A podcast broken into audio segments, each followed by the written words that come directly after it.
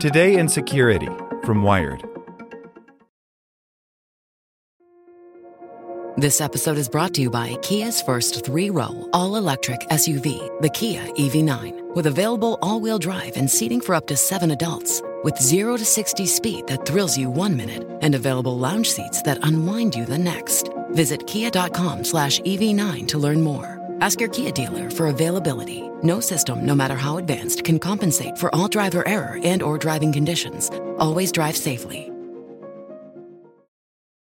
For the ones who work hard to ensure their crew can always go the extra mile, and the ones who get in early so everyone can go home on time, there's Grainger, offering professional grade supplies backed by product experts so you can quickly and easily find what you need. Plus, you can count on access to a committed team ready to go the extra mile for you. Call, clickgrainger.com, or just stop by. Grainger, for the ones who get it done.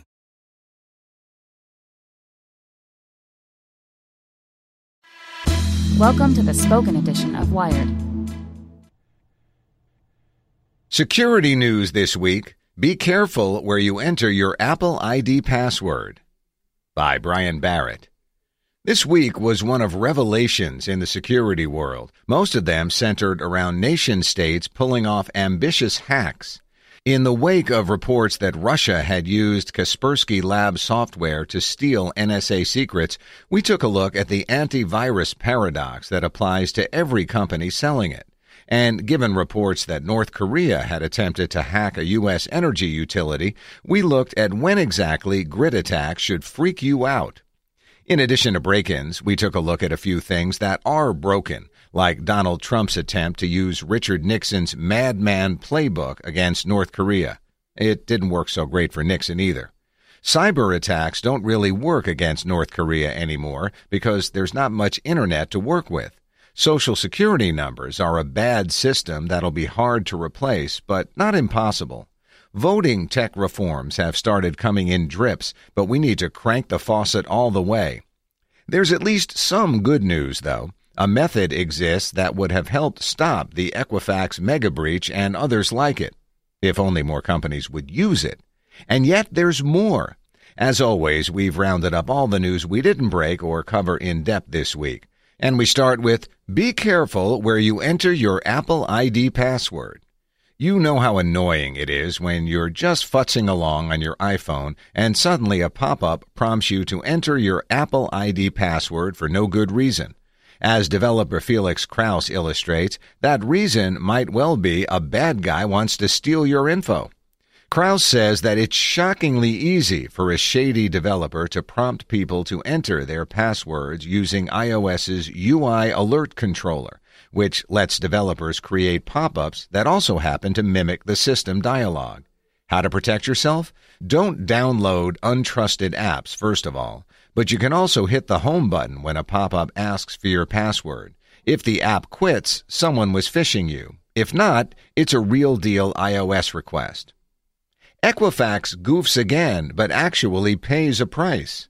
The already absurd Equifax situation seemingly grows a little more so every day. Earlier this week, the company's site delivered bogus flash updates to users. If you clicked, your device came down with a nasty case of adware. This time, at least, the company paid a price. The IRS has suspended the $7.5 million no bid contract it first awarded Equifax to every taxpayer identity in the aftermath of the initial debacle. It could be reinstated after a review, but in the meantime, the service Equifax had provided, called Secure Access, is down.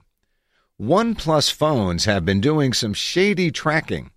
One of the original low cost, high quality smartphones out of China, OnePlus has a reputation for solid design and at times archaic order process.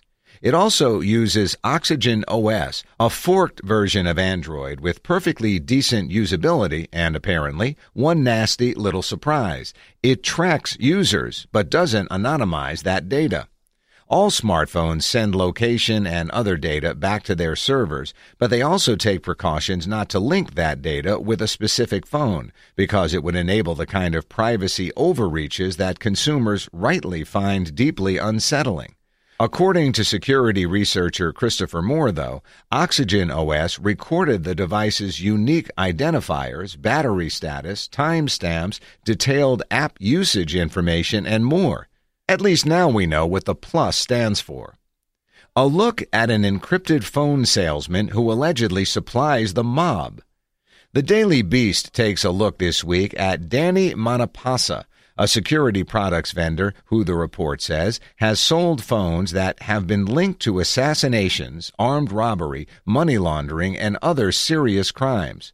More than a look at just one supplier, the story looks at the underworld use of encrypted, hard to trace smartphones. It's a cutthroat business in a murky legal territory and worth spending a little time with. If you like this podcast, can we recommend another one? It's called Big Picture Science. You can hear it wherever you get your podcasts, and its name tells part of the story the big picture questions and the most interesting research in science. Seth and I are the hosts. Seth is a scientist. I am Molly, and I'm a science journalist. And we talk to people smarter than us, and we have fun along the way. The show is called Big Picture Science, and as Seth said, you can hear it wherever you get your podcasts.